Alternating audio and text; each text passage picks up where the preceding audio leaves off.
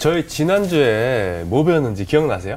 음, 바로의 완고함으로 인해 애굽에 재앙이 내렸어요. 내렸죠. 맞아요. 맞아요. 드디어 드디어. 나일 강이 피로 바뀌고 아. 기억나요? 개구리랑 파리 진짜. 어, 어, 근데 그 파리 재앙은 그 이스라엘 그 백성들이 살고 있는 고센 땅에는 영향이 네. 가지 않았잖아요. 맞아요. 네. 어, 오늘 어떤 재앙이 또 어떤. 재앙들이죠? 네, 아, 너무 기대됩니다. 기대해야 되나? 기대 안 하고 좀 무섭긴 어, 한데 무서울 것 같아요. 안녕하세요. 안녕하세요. 잘 지냈죠? 네. 네. 어, 우리가 지금 하고 있는 얘기가 어디죠? 어느 출애굽- 지점 얘기하고 있죠? 출애굽기 출애굽기에서 재앙 이야기, 예. 재앙 이야기 하고 있죠. 음, 재앙 기억해요? 어떤 재앙이 있었는지? 피로 변화, 물이 나일강이 네. 피로 변하는 거. 이- 개구리. 아, 또 네. 개구리 네. 재앙. 네. 이 물이 피로 변하는 것과 개구리 재앙은 애굽의 마술사들도 할수 따라했죠. 네. 네. 근데 그 아이러니가 있다고 얘기를 했었는데 기억나세요? 그것 때문에 백성들이 힘든데 그들이 그 문제를 해결하지 못하고 오히려 문제를 더 크게 만들고 있음을 보여주었습니다. 근데 세 번째 재앙부터는 따라하지 못했거든요. 네. 그 세 번째 재앙은 뭐였죠? 이요. 이. 아, 이 재앙. 이건 해보려니까 잘 안 됐어요. 능력의 차이가 네. 나타나기 시작합니다. 아, 그리고 네 번째 재앙은 뭐였죠? 파리. 파리. 파리 재앙. 어, 어떻게 다 이렇게 기억들을 잘하고 있지? 대단한 기억력들인데. 오늘 수업 출애굽기 9강 애굽에 내린 재앙 두 번째.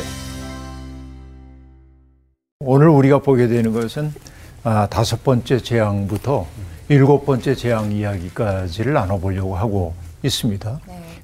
이전의 재앙, 네 번의 재앙과 다른 지점이 하나 등장하고 있습니다. 네. 앞서의 재앙은 불편하기는 하지만은 좀 견딜 수 있는 재앙이었거든요. 그렇죠. 네. 그러니까 어떤 생명에 직접적인 해를 가하지는 않는 그런 재앙이었습니다. 근데 다섯 번째 재앙으로 넘어오면서 생활의 불편함을 넘어서서 생명에 대한 간접적인 타격이 가해지고 있습니다. 그런데 여기서도 역시 앞서의 재앙과 마찬가지로 아, 이제 애굽의 가축들은 죽지만은 네. 네. 그러나 하나님의 백성에게 속한 가축들은 죽지 않는 구별된 그런 재앙에 대한 이야기가 등장하고 있습니다. 어, 뭐 얘기는 진행은 그렇게 이제 되고 있는데 어쨌든 이때도 바로는 자기의 그 가축들의 죽음을 보면서도 마음을 돌이킬 생각이 없습니다. 예. 대단하네요, 그래서 진짜. 네. 과잡거듭되고 있는 단어가 뭐죠? 완- 바로의. 마음이 완강하다라고 완강하다. 얘기를 하고 있는데 옛날 번역에서는 이걸 완악하다 그렇게 얘기했어요. 도덕적 판단이 들어갔습니다. 완악하다라고 하는 것과 완강하다고 하는 것은 비슷한 의미이지만은 완악하다라고 얘기함으로 그것은 이제 어, 도덕적 판단이 그 속에 들어갔는데 완 완악하다 하고 얘기할 때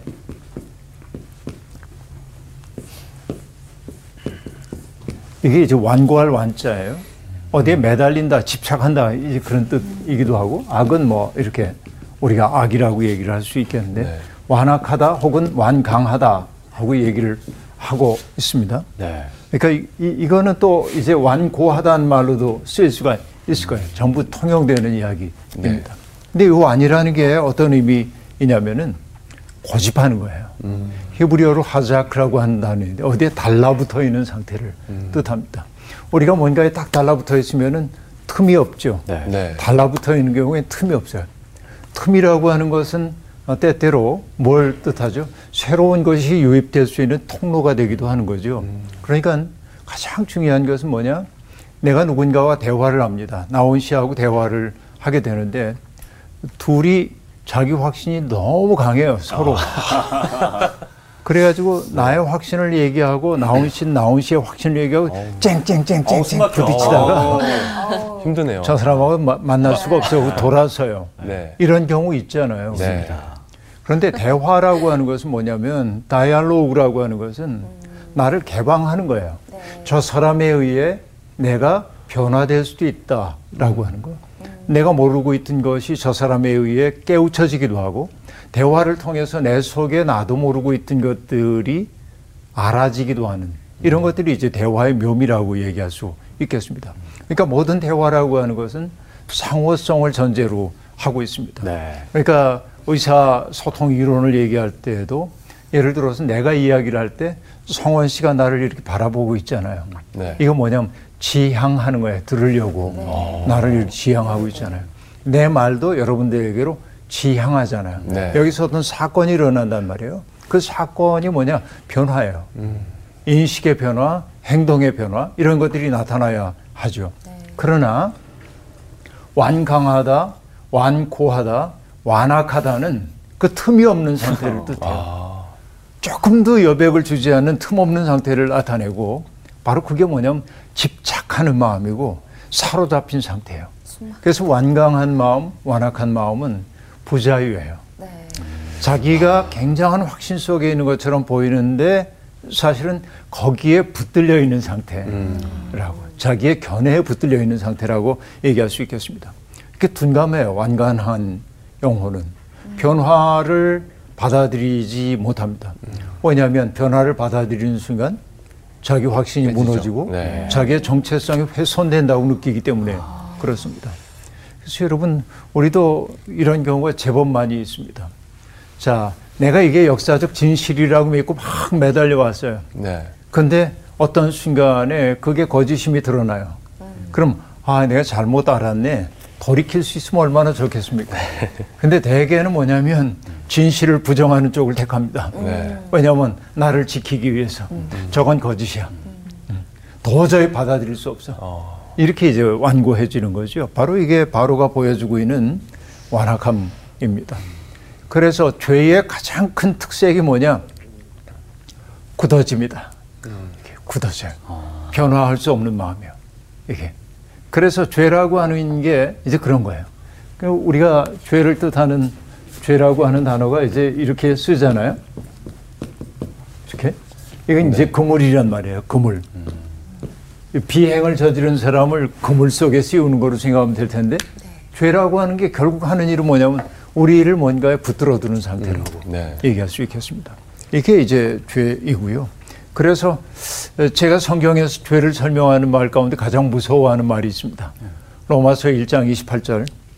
또한 그들이 마음에 하나님 두기를 싫어함에 하나님께서 그들을 상실한 마음대로 버려두사 내버려두사 합당하지 못한 일을 하게 하셨나니 이렇게 말합니다. 그러니까 내버려 두는 거. 네. 안 받고 아무리 얘기해도 안 받고 그럼 하나님이 뭐냐면 그래 너 갈 때까지 한번 가봐 버려둠으로 그들이 정말 합당하지 못한 일을 하게 하신다라는 얘기입니다. 자, 이 다섯 번째 재앙은 여호와의 손이 가축에게 심한 돌림병으로 나타날 것임을 얘기하고 있습니다. 말이나 낙이나 소나 양이나 낙타나 할 것 없이 그러나 아까도 얘기한 대로 이스라엘의 가축들은 피해를 입지 않을 것이라고 얘기를 하고 있고 그런데 즉각적으로 시행되지 않고 언제 한다고 그랬죠? 이 재앙이 하루 지난 후에 이튿날. 나타난답니다. 이게 참 중요해요. 내일 이 일을 행하리라 하고 말하고 있는데 네, 네. 왜 내일일까요? 어, 기회를 주는. 기간. 그렇죠. 네. 바로 그런 유, 유예 기간이라고 얘기할 수 있습니다. 다시 얘기하면 뭐냐? 돌이킬 수 있는 기회. 네.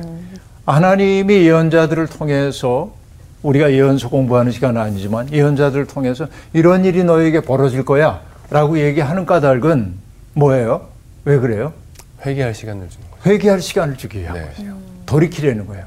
그래서 저와 같이 예언서를 공부할 때 나눴던 이야기를 경험 여러분 기억날는지 모르겠습니다만은 예언의 성공과 실패라고 하는 거 예를 들어서 뭐 공희 씨에게 이런 일이 일어날 거야 하고 예언자가 얘기했습니다. 네. 그런데 공희 씨가 그 얘기를 듣고 두려움을 느끼고 어, 내 이렇게 살면 안 되지. 그래서 공희 씨가 삶을 바꿨어요. 참회하고. 그래서 하나님께서 공희 씨에게 내리려던 심판을 거두어 드렸어요. 네. 그러면 예언의 성공입니까? 실패입니까? 성공. 실패죠. 실패. 예언은 실패. 아, 예언은 예언은 실패. 실패. 예언은 실패. 예언은 실패. 어, 예언은 실패네. 그러니까 예언한 대로 이루어지진 않았죠. 네. 그러나 예언은 성공한 겁니다. 어떻게 보면. 네. 아. 문자 그대로 예언은 실패로 끝난 것처럼 보이지만은 네. 예언의 목적은 달성이 됐다 하는 얘기죠. 그러니까 예언자들의 딜레마는 뭐냐? 자기가 한 예언이. 그대로. 이루어지면은 다 슬픈 거예요. 아, 그러네. 그렇죠? 네. 네. 그런데 내가 얘기한 대로 되지 않고 하나님이 재앙을 내리지 않으면은 예언은 성공했으나 예언자는 뭐 그것 때문에 행복해할 수도 있지만은 어, 사람들에 의해서 음. 알지도 못하면서 어, 그- 이런 될 말을. 들을 수 있죠. 예. 이게 예언자들의 운명이라고 얘기를 어렵다. 했었습니다. 이 아이러니한 데가 거기에 있는 거죠. 그러니까 돌이킬 수 있는 지혜를 주셨다 하는 얘기입니다. 어, 실제로 이제 가축에게 돌림병이 돌아가지고 애굽의 많은 가축들이 죽었어요. 네. 이때 바로가 해야 하는 일은 무엇입니까? 백성들의 아픔의 자리에 와가지고 확인하고 아 이거 어떻게 해야 되지? 네. 그런데 바로는 사람을 보내 확인할 뿐입니다. 아유. 자기 현실이 아니에요. 사람을 보내 확인할 뿐. 그리고 어, 이 문제 앞에서 물러설 생각이 없습니다. 왜? 야훼 하나님의 능력을 인정하는 그 순간 태양신의 아들이라고 하는 자기의 지위와 정체성이 훼손될 수 있다고 생각하기 때문에 바로는 어, 가면을 쓴 채 사람들 고통의 현장에 등장하지 않고 있음을 볼 수 있습니다. 바로는 오랫동안 가면을 쓰고 살았던 사람들의 굳어진 모습을 그대로 보여주는 초상화라고 일종의 얘기할 수 있겠습니다. 우리가 라틴어로 페르소나 라고 하는 단어가 있어요. 이 네. 페르소나에서 나온 단어가 뭔지는 여러분 느낄 수 있죠. 네. personality, 인격성을 뜻합니다. 네. 그런데 페르소나라고 하는 원래의 뜻은 가면이에요. 사람들은 가면을 쓰고 살아요. 뭐냐? 사회적 자아로서의 가면을 씁니다. 나는 예를 들어서 여기에는 사과를 나 혼자 먹고 싶은데 나훈 씨도 이렇게 자꾸만 내 사과를 쳐다보는 걸 보기 때문에 어, 차마 혼자 먹을 수 없어서 네. 나눠서 주는 거예요. 근데 실제로 나는 뭐냐면 나 혼자 먹고 싶어요. 이게 개별적 자아의 욕망의 모습입니다. 네. 그런데 내가 그 괜찮은 사람으로 공희 씨가 날 바라보고 있잖아요. 아, 하필 또 보고 있네. 어, 날 자꾸 보고 있기 때문에 나눠서 나온 씨에게 주는 거예요. 이건 가면이에요. 사회적 자아. 네. 그렇죠. 그런데 가면이라고 해서 나쁜 것만은 아닙니다. 인간이 인간된 것은 그런 가면을 쓸 때 인간다울 때도 있는 거예요. 이게 가면이라고 무조건 나쁜 게 아니에요. 가면이 인격이 되도록 노력을 해야 하는 거죠. 그래서 우리가 노릇과 버릇이라고 하는 말을 나눌 수 있는데 노릇, 버릇, 뭐 선생 노릇, 네. 목사 노릇, 뭐 배우 노릇 이런 얘기들을 우리가 할 수 있단 말이죠. 노릇은 의식의 영역입니다. 아. 네. 남들이 내게 기대하고 있는 역할을 하는 거예요. 네. 이게 노릇입니다. 그러니까 행동의 동기가 나의 속에 있다기보다는 사회적 시선에 있어요. 거기에 맞춰서 처신을 합니다. 그러니까 어, 내가 목사이기 때문에 어떤 사람이 이렇게 다가오면 싸늘한 눈으로 안 바라봐요. 아, 품어주는 것 같은 인자한 모습이려고 하고 이제 이렇게 이제 되는 거죠. 노릇입니다. 이 노릇이 꼭 나쁘다는 얘기는 아니에요. 네. 어쨌든 이것도 우리에게 필요한 태도이긴 합니다. 근데 버릇이라고 하는 건 뭐죠? 무의식의 영역입니다. 네. 노릇은 의식의 영역이지만 예. 버릇이라는 건 무의식의 영역이에요. 그러니까 나의 몸과 마음 속에 각인되어 있는 어떤 태도가 나도 모르게 나타나는 게 버릇이라고 볼 수 있어요. 그래서 우리는 어떤 사람이 노릇을 잘하다도 어떤 순간 버릇이 드러나는 경우 네. 그 사람 속에 있는 속마음을 알아차리는 경우가 제법 많이 있습니다. 아, 그러니까 같이 판단하는 건 아닙니다, 지금. 네. 그러니까 노릇과 버릇이 다 있는데 정말 우리가 좋은 사람이 되기 위해서는 어, 버릇으로 나타나는 무의식의 영역조차도 정화될 수 있어야 하고 우리가 하나님 앞에 깊이 기도해야 하는 까닭은 뭐냐? 바로 우리의 무의식, 나도 모르게 불쑥 나오는 무의식조차 정화하기 위해 기도에 깊이 들어가야 하는 까닭이 거기에 있습니다.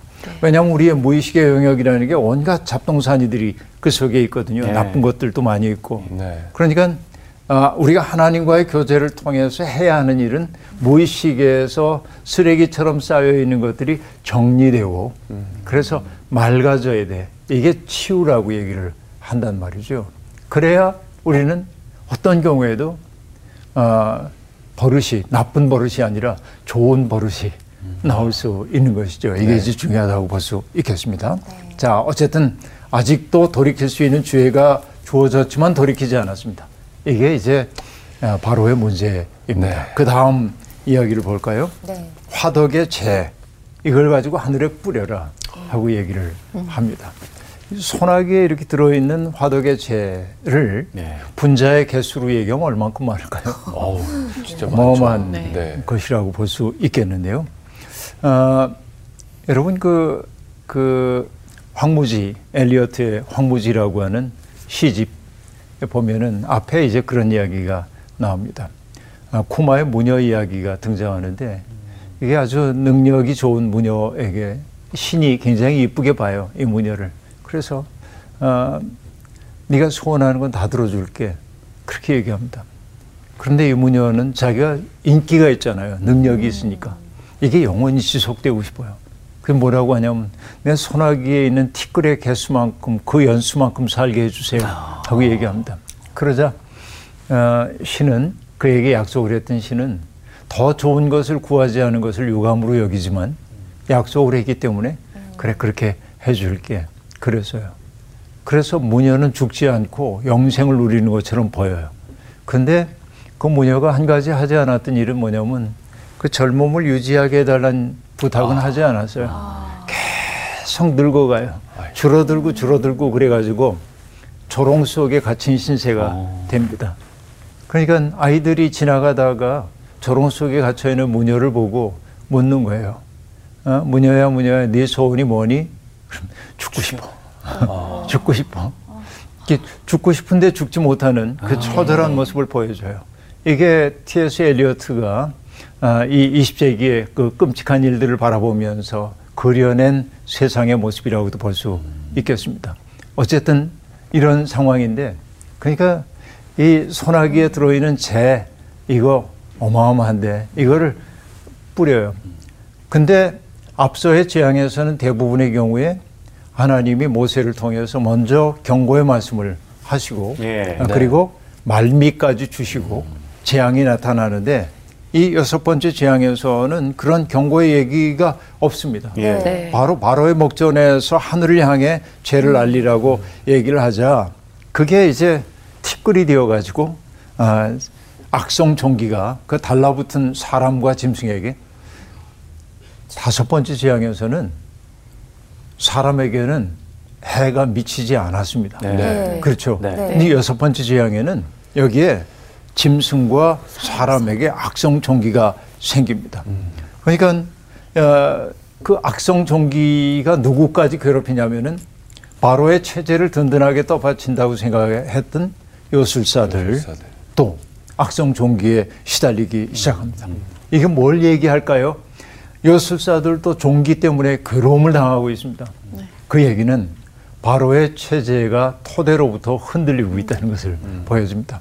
왜냐하면 이 요술사들이야말로 일종의 관료 집단들이고 그 관료 집단들이 이 바로의 체제를 온전하게 만드는 역할을 감당하고 있었는데 그들도 지금 하나님의 심판의 대상이 되고 있다라고 하는 얘기죠. 그러니까 요술사들이 상징하고 있는 것이 뭐예요? 애굽의 모든 지식, 지혜, 전통 이런 것들입니다. 근데 그게 속절없이 지금 아, 무너지고 있어요. 아, 그 애굽 땅에 혼돈이 찾아왔을 때 혼돈을 질서로 만들어 내야 할 책임이 있던 사람들조차 혼돈 속으로 떠밀려 가지고 아 무것도 할 수가 없는 무기력함 속에 빠져 있는 것을 볼 수 있습니다. 그러니까 바로는 이제 자기를 지탱해 줄 수 있는 주변이 다 떨어져 나간 셈입니다. 그러니까 여기에 어, 바로의 이미지하고 정반대의 이미지를 본다고 한다면은 욥의 이미지를 볼 수 있겠는데 욥은 온몸에 종기 같은 것들이 돋아났을 때도 하나님을 원망하지 않죠. 어, 하나님을 원망하지 않고 아, 오히려 주신 분도 하나님, 거둬가신 분도 하나님. 그렇죠? 이렇게 얘기하는 모습을 보여주고 있는데요. 하나님을 신뢰했던 모습을 보여주고 있는데 바로는 그런 하나님에 대한 신뢰를 갖지 못하고 오히려 아, 더 완강해지고 있는 여러분 그 인간의 끝이 어디인지 알기 참 어려운데 앞서 우리가 얘기했던 것처럼 틈이 없다고 하는 게 신념으로 포장되는 경우가 있습니다만 그죠? 신념 굳은 신념 네. 확신 흔들림 없는 신념과 확신이라고 하는 게 좋기도 하지만 어떨 때는 정말 우리가 든든하게 붙잡아야 될 것 붙잡아야 합니다. 그러나 신념이 이데올로기가 될 때, 그 신념을 가지고 사람들을 재기 시작할 때, 너는 왜 그렇게 안 해? 너는 뭐 한 거야? 판단하기 시작할 때, 네. 그 신념은 오히려 자기를 해치는 칼날이 되기도 한다라는 사실을 보여주고 있는데요. 그러니까 어, 바로는 자기의 체제가 지금 이제 근원에서부터 흔들리고 있음에도 불구하고 아직은 돌이킬 생각이 없는 것을 보여주고 있습니다. 자, 이제부터 나오는 얘기는 우박재앙, 일곱 번째 재앙 이야기를 보게 될 텐데 여호와께서 모세에게 먼저 말씀을 하기 시작합니다. 아침에 일찍 일어나서 바로 앞에 서라. 근데 우리가 잊고 있었습니다만 네. 모세가 바로에게 처음 가기 전에 모세가 얼마나 주저했습니까? 아, 그랬죠. 맞아요. 내가 누구인데 바로 앞에 갑니까? 네. 네. 어, 나는 입이 둔합니다. 제가 그 일을 감당할 사람이 못 됩니다. 라고 얘기했습니다. 네. 그런데 이제는 모세가 그런 주저함이 없습니다. 네. 하라는 대로 지금 하고 있습니다. 네. 그렇죠? 하나님의 손이 함께하고 있음을 그대로 보여주고 있는 대목인데요. 바로 앞에 서서 이렇게 얘기하라는 겁니다. 히브리 사람의 하나님 여호와의 말씀이 내 백성을 보내라 그들이 나를 섬길 것이니라. 자, 앞에서 들었던 얘기입니다. 예. 또 다시 여기서 하나님은 당신을 누구로 얘기하고 있냐면 히브리 히브리 사람의 사람의 하나님이라고 말합니다. 이 대목이 참 중요한데요. 그러니까 인종으로서의 히브리 사람을 얘기하기보다는 특정한 민족, 핏줄의 어떤 존재를 얘기하는 게 아니고 여기에서 얘기하고 있는 히브리 사람은 이 바로의 체제를 상징하는 피라미드 세계 속에서 맨 아랫단에 속해 있는 사람들. 그러니까 아, 그저 수단이고 착취의 대상이고 그죠? 이런 사람들을 일컫는 말이 히브리인데 네. 그러니까 히브리인들은 존재하나 존재하지 않는 사람처럼 여겨졌단 말이에요. 그러니까 그들은 반시민이고 비존재 입니다. 그러니까 이들의 존재는 그 모세가 부름받던 장면으로 얘기하자고 한다면은 아, 마치 떨기나무와 같아가지고 햇빛이 비쳐가지고 호로록 타 버려도 아무도 관심을 두지 않는 이들의 운명에 대해서는 이 피라미드로 상징되는 바로의 체제에는 전혀 관심이 없어요. 그들은 인격이 아니라 노동력일 뿐입니다. 그렇죠. 이- 이건 노동력일 뿐이에요. 그러니까 노동력이 사라지는 순간 그들의 존재 이유도 없는 그런 존재로 취급을 받았을 가능성이 있습니다. 그러니까 애굽의 신들은 오로지 이들의 안위를 돌보기보다는 왕의 안전을 위해서 왕의 체제를 유지하도록 하기 위해 온갖 마음을 쓰고 있었단 말이죠. 그런데 야훼 하나님은 지금 단호하게 뭐라고 얘기하냐면은 나는 히브리의 하나님이야. 예. 여기는 관심이 없다는 얘기가 아니고 도드라지게 너무나 고통받고 있기 때문에 이 고통받는 사람들을 내가 차마 외면할 수가 없다는 거예요. 난 히브리 하나님이야. 여러분 우리가 성경을 읽으며 감동하고 있는 까닭이 뭐냐면 세상에서 버림받은 사람들, 그러니까 아, 주변화된 사람들, 중심에서 떠밀려 버린 사람들, 자기 목소리를 갖지 못한 사람들, 그들에게 하나님이 관심이 많다고 얘기하신단 말이에요. 이게 바로 히브리의 하나님이라고 한 말 속에 담겨 있는 의미인 것이죠. 그러니까 그 하나님께서 히브리의 하나님이라고 말씀하시면서 그들을 뭐라고까지 하냐면 내 백성, 응? 내 백성을 보내라. 그들이 나를 섬길 것이다. 라고 얘기합니다. 그리고 얘기합니다. 내가 이번에는 모든 재앙을 너와 내 신하와 내 백성에게 내려 온 천하에 나와 같은 자가 없음을 내가 알게 하리라. 라고 얘기합니다. 자, 지금까지는 어, 어느 한 부분은 예외로 하고 재앙을 내려서 네. 그런데 이제는 재앙이 전면화 될 것이다. 이렇게 얘기를 하고 있습니다. 이게 하나님의 하나님 되심을 보여주는 거라고 얘기를 합니다. 내가 손을 펴서 돌림병을 보냈다고 한다면 너희는 다 없어졌을 거예요. 근데 내가 돌림병을 보내지 않은 까닭은 지금까지의 재앙을 통해서 나의 능력을 내게 보이고, 그렇죠? 아, 그리고 아, 이제 아, 여기 이제 바로 이 얘기 이제 하는 얘기인데요. 내 이름을 온 천하에 전파되게 하려 하였음이라 하고 얘기를 합니다. 그리고 17절이 얘기합니다. 내가 여전히 내 백성 앞에서 교만하여 그들을 보내지 아니하느냐? 자, 그동안은 이제 완악함, 완강함으로 얘기했는데 17절에 와서 말이 바뀝니다. 네. 뭐라고 바뀌었죠? 교만. 교만. 교만 하다. 네. 그러니까 완강함, 완악함이라는 게 교만임을 알 수 있는 대목이 여기에서 등장합니다. 그래서 어, 자칫 잘못하면 신념이나 확신이라고 하는 게 완악함이라고 하는 게 완강함이라고 하는 게 교만함일 수도 있다는 사실이 성경을 통해 이렇게 드러나고 있음을 알 수 있습니다. 자, 하나님이 이렇게 어, 백성들을 치지 않은 까닭은 악한 자들을 제거하는 것이 하나님의 뜻이 아니라 제거가 아닙니다. 하나님의 뜻은 어디에 있죠? 그들을 변화시키는 데 네. 있다 하는 얘기예요. 이게 은혜예요. 그러니까 하나님의 은혜가 하려고 하는 일은 뭐냐? 악인을 제거하는 게 하나님의 은혜가 아니고 악인을 변화시키는 게 하나님의 은혜입니다. 예수 그리스도도 그러합니다. 어떤 그 아, 비도덕적인 사람들, 죄인이라고 일컫는 사람들을 깨끗하게 치워버리는 게 그리스도의 마음이 아니라 오히려 그들을 변화시키는 것이 그리스도의 마음이죠. 그러니까 transformation이라고 말하죠. trans 하는 거예요. 바꾸는 거예요. 이렇게. 그의 존재를 바꿔요. 이렇게 죄인이었던 사람이 의인이 되고, 아, 그리고 아, 문란했던 사람이 거룩한 삶을 찾게 되고, 이런 변화가 나타나요. 언제 하나님의 은혜가 그 일을 가능하게 하는 것이죠. 그러니까 똑같은 얘기 지금 합니다.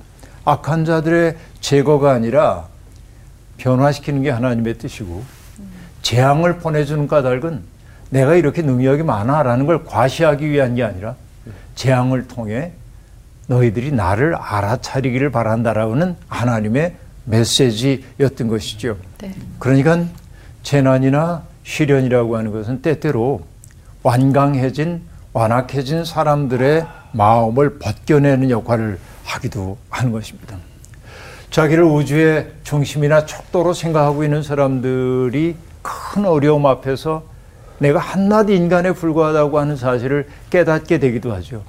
그런 의미에서 재앙은 누구에게나 유쾌한 것은 아니지만은 때때로 실존적으로 보면 재앙이야말로 우리를 인간답게 만들어줄 때도 많이 있는 것을 우리가 알 수 있습니다. 아, 그래서 잠언도 이렇게 얘기하는데요. 어리석은 자의 퇴보는 자기를 죽이며 미련한 자의 안일은 자기를 멸망시키거니와 하고 말합니다. 심판은 거만한 자를 위하여 예비된 것이고 채찍은 어리석은 자의 등을 위하여 예비된 것이니라 하고 얘기합니다. 그러니까 지금 이제 하나님이 그동안 재앙을 내렸던 까닭을 밝혀주기 시작합니다.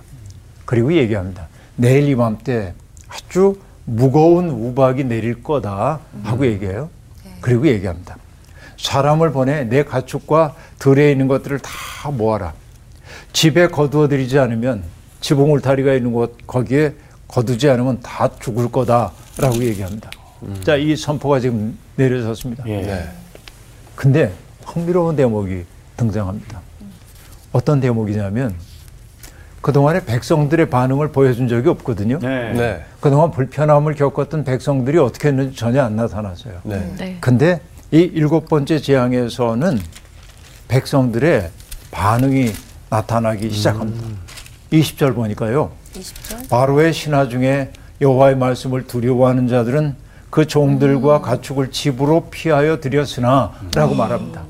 변화가 나타나기 네. 시작해서 그들이 하나님의 말씀은 실행력을 가지고 있다는 사실을 알아차리기 시작했고 이 재앙이 반드시 내릴 거라고 하는 사실을 인정하는 사람들이 모세의 말을 따라서 가축들을 다 집으로 이제 드리고 있음을 볼 수 있습니다. 아, 그리고 그것을 무시한 사람들도 있었죠. 21절에 보니까 여호와의 말씀을 마음에 두지 아니하는 사람은 그의 종들과 가축을 들에 그대로 두었더라라고 얘기를 하고 있습니다. 자, 결국 어떻게 됩니까? 뒤에 나오는 잠깐 얘기는 뭐 간단한 얘기인데 네. 애굽 전국에 우박이 내리게 되었습니다. 모세가 하늘을 향해 지팡이를 들자 우레소리가 나더니 우박이 쏟아졌고 또 번개불이 내려서 땅을 달리게 되었습니다. 진짜 무시무시한 광경이 네. 등장합니다. 무서웠을 것 같아요. 그러나 이스라엘 백성이 있었던 고센 땅에는 우박이 없었다. 이렇게 얘기합니다. 그 이후의 이야기를 봐야 되는데 바로가 어, 이제 심각하다는 사실을 이제 받아들일 수밖에 없게 되었습니다. 네. 그래서 바로가 사람을 보내서 모세와 아론을 자기 앞에 부릅니다. 이제 부르는 거예요. 네. 이전엔 모세와 아론이 그의 앞에 갔는데 모세와 아론을 그가 불러요. 그리고 얘기합니다. 이번은 내가 범죄하였다. 자기 이제 잘못을 인정하기 시작합니다. 무섭긴 무서웠나 봐요. 예. 여호와는 의로우시고 나와 나의 백성은 악하도다. 아, 이렇게 인정합니다. 네. 아, 참회가 일어나는 것처럼 보여요. 그리고 아, 여호와께 구하여 그 우레소리와 우박을 그만 그치게 하라. 이제는 이 재앙을 내가 견딜 수가 없으니까 그렇죠. 이젠 요술사들도 등장하지 않습니다. 그들은 이제 무능력한 게 드러났기 때문에 왕이 직접 타협을 하는 거예요. 이제는 정말 우레소리와 우박 이것이 여호와로 말미암아 빚어졌다는 사실을 인정하고 이제 여호와가 뜻을 돌이키지 않으면 자기든 방법이 없다는 것을 알고 모세에게 부탁하는 거예요. 이제 그치게 해달라. 그래서 내가 너희를 보낼 거다. 너희가 다시는 머물지 아니할 거다. 이렇게 얘기를 하고 아, 있습니다. 그러자 모세가 얘기합니다. 내가 나가서 이제 어, 그 여호와를 향하여 손을 펴면은 우레소리가 그치고 우박도 더 이상 쏟아지지 않을 건데 그때야 비로소 왕은 여호와께서 아, 권력이라는 게 여호와께 속한 줄을 왕께서 알게 될 겁니다라고 얘기해요. 그러나 모세는 이거로 상황 끝 그렇게 안 봐요. 네. 네. 네. 여기에 30절에 보니까 그러나 왕과 왕의 신하들이 여호와 하나님을 아직도 두려워하지 아니할 줄을 내가 아나이다. 여러분 악이라는 게 얼마나 끈질긴지 모릅니다. 네. 악이라는 게 어려움 속에서는 금방 사라지는 것처럼 보여도 악은 뿌리가 깊어요. 네. 그렇죠. 마치 우리가 어, 여름철에 집안이 습해가지고 곰팡이가 생기면은 닦아내면 말끔해진 것처럼 보이지만은 다음 날이면 네. 또, 또 나타나고 하는 것처럼 악이라는 게 얼마나 끈질긴지 모세도 이제는 분명히 알아차리고 있는 것이 이제 분명합니다. 자, 이런 재앙이 그치게 되면은 왕은 여호와께서 이 세상의 주인이라고 하는 사실을 어렴풋이 깨닫게 되긴 하겠지만 모세와 신하들은 여전히 고집을 부릴 것을 예견하고 있습니다. 그러면 이제 그 결과는 뭐예요? 더 큰 재앙이죠. 네. 이게 너무 재밌는 게 뭐냐면 31절에 보리는 이삭이 나왔고 삼은 꽃이 피었어요. 그래서 삼과 보리가 우박에 의해 피해를 입어서 수확할 것이 없게 되었습니다. 네. 그런데 밀과 쌀보리는 자라지 아니한 고로 상하지 아니하더라. 네. 희망이 있잖아요. 네. 음. 그죠? 네. 희망을 얘기하는 것 같아요. 그런데 여러분 이 얘기는 복선이 있는 얘기입니다. 어떤 복선이냐면 그 다음 재앙인 여덟 번째 재앙 메뚜기 재앙을 예비하고 있는 거예요. 메뚜기 제일 아, 좋아하는 남겨두신. 거구나. 그렇죠. 이게 이제 재앙 이야기가 얼마나 흥미진진하게 전개되고 있는지. 치밀하시네. 와. 어, 그죠. 예. 그러니까 이 그 31절에서 보리와 삼은 뭐 이삭이 나오고 꽃이 피고 그래서 다 상해버렸는데 아직 희망이 있네. 그렇죠. 밀과 쌀보리는 자라지 않았기 때문에 아직 상하지 않았다라고 얘기를 하는 거죠. 예. 그러나 이 말 속에 이미 어, 다음에 다가올 재앙에 대한 예고가 아. 여기 주어져 있음을 우리가 알 수 있습니다. 아, 그리고 마침내 얘기한 대로 비와 오박과 우레소리가 그치자 왕은 언제 그랬냐 싶게 또다시 마음이 완악해졌고 그것은 바로만이 그런 게 아니라 바로와 신하들이 동일했다. 그렇게 얘기합니다. 이건 뭘 얘기할까요? 누릴 것 다 누리고 살고 있는 사람들은 자기들이 누리고 있는 것을 포기할 생각이 없다라는 얘기입니다. 이런 얘기입니다. 그래서 어, 자기가 많은 것을 누리고 살고 있는 사람들은 어, 그 누림이 당연하다고 생각하고 어, 그 당연한 것이 박탈되는 것을 견디지 못하는 것이라고 볼 수 있습니다. 그래서 저는 권력도 중독이라고 얘기하는데 이것도 중독이에요. 이 중독에서 깨어나는 일이 쉽지가 않습니다. 그래서 여러분 알코올 중독자들을 치유하기 위한 모임에서 몇 가지 단계들이 이렇게 있거든요. 네. 어, 그건 아주 그 어, 뭐랄까 세분화되어 있습니다. 그런데 알코올 중독에 걸린 사람들이 반사회적 행태를 보이기도 하고 가족 간의 관계 어렵게 하기도 하고 그러니까 늘 후회하죠. 네. 다시는 술을 입에도 되지 않을 거라고 그렇게 얘기할 때 드디어 이 사람이 변화가 됐구나. 그리고 어, 얼마나 다행인지 몰라 이렇게 얘기하면 큰 실망을 하게 됩니다. 난 이제 술을 입에도 되지 않을 거야. 그런 사람 반드시 되도록 돼 있어요. 네. 다시 이- 이게 우리의 경험칙입니다. 그래서 의사 선생님들은 뭐라고 얘기하냐면 네. 다시는 입에도 되지 않을 거예요라고 마- 말하는 사람 아직 멀었구나 이렇게 느끼고 나는 정말 술로부터 멀어지고 싶은데 하, 자신이 없어요 내 힘으로 안 돼요 어? 어찌할 바를 모르겠어요 그럼 치유가 시작됐다고 느낀대요 그때서 비로소 이게 이제 중요한 거예요 내가 할 수 없다라고 하는 걸 느끼기 시작하는 거라고 볼수 있겠습니다 예.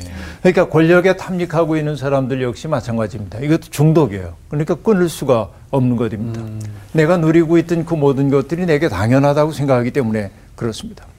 근데 결국은 뭐냐면은 자기의 권력 탐닉 때문에 자기의 고집 때문에 자기가 망가질 뿐만 아니라 자기의 주변을 피폐하게 만든다는 사실을 초절하게 깨닫기 전까지는 그 중독에서 벗어나지 못하게 돼 있는 것이죠. 그러니까 아직은 끝이 아니다. 이게. 바로가 마셔야 할 진노의 잔은 다 비워지지 않았다. 이렇게 얘기할 수 있겠습니다. 재앙 이야기 우리가 쭉 보고 있는데 이 재앙 이야기에도 분명한 맥락이 있다는 것을 알 수 있죠. 네. 네. 처음에 재앙들은 바로의 여술사들도 따라했고 혼란을 가중시키고 그 다음 재앙은 하지 못하지만은 아, 그쵸 구별되기 시작합니다. 네. 애굽인들에겐 재앙이 내리고 이스라엘 사람에게는 없고 예. 그리고 그 다음 재앙으로 이렇게 넘어가면서부터는 아, 이전에는 생활의 불편함만을 가져왔지만은 이제 생명의 죽음으로 등장하기도 시작하고 가축의 죽음 그리고 사람에게 괴로움이 없었는데 사람에게 괴로움이 다가오고 오박 재앙을 통해서는 이 바로의 체제가 흔들리고 있음을 보여주고 그리고 여기 그 두 가지 우리가 봤는데 보리와 삼은 해를 입었지만은 밀과 쌀보리는 자라지 않았다 해서 희망의 단초인 줄 알았는데 희망처럼 보이는 게 오히려 다음 재앙을 예비하고 있다는 것을 봤단 말이죠. 예. 이 재앙 이야기는 굉장히 치밀한 구성 속에서 이루어지고 있음을 볼 수 있습니다. 네. 다음 재앙 이야기가 궁금하죠? 아, 네. 완전 궁금합니다. 네. 우리 오늘 수업 여기까지 하고 다음 시간에 계속하겠습니다. 고맙습니다. 감사합니다. 또그 뜻이 각 재앙마다 있었구나. 네. 전 몰랐어요. 그냥 재앙만 이렇게 딱 내리신 줄 알았는데 다 뜻이 있고 그리고 저는 오늘 처음 알았던 게 잘못된 신념과 확신이 교만이 될 수 있구나. 음. 네. 아 그래서 이, 이 마음 그릇에 하나님의 마음과 말씀을 담을 그릇이 되어 있어야 되는데 그곳에 신념과 확신이 꽉 차 있으면 이게 아 잘못될 수 있구나. 네, 한번 체크를 해봐야 되는 네. 네, 그런 생각을 좀 해봤어요. 음, 나의 교만함은 어디에 있는지 한번 되짚어볼 필요가 있는 것 같아요. 맞아요. 이 재앙을 통해서 바로의 완강함이 내 안에 있진 않나.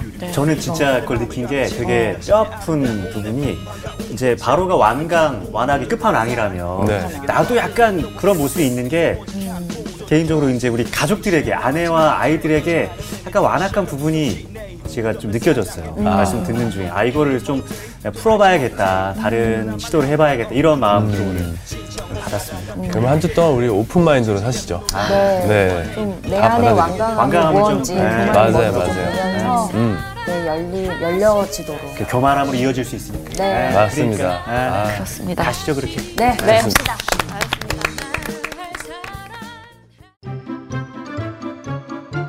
이번 주 퀴즈입니다. 다음 중 고센 땅의 이스라엘 백성에게 내리지 않은 재앙은 무엇인가요? 1번 이, 2번 파리, 3번 개구리. 정답을 아시는 분은 CBS 성서학당 홈페이지나 카카오톡 채널을 이용하시면 됩니다. 선정되신 분들에게는 대한성서공회에서 발행한 성경, 성경 통독을 위한 최고의 자습서 성경 2.0, 성서학당 선생님들의 저서 중 하나를 드립니다.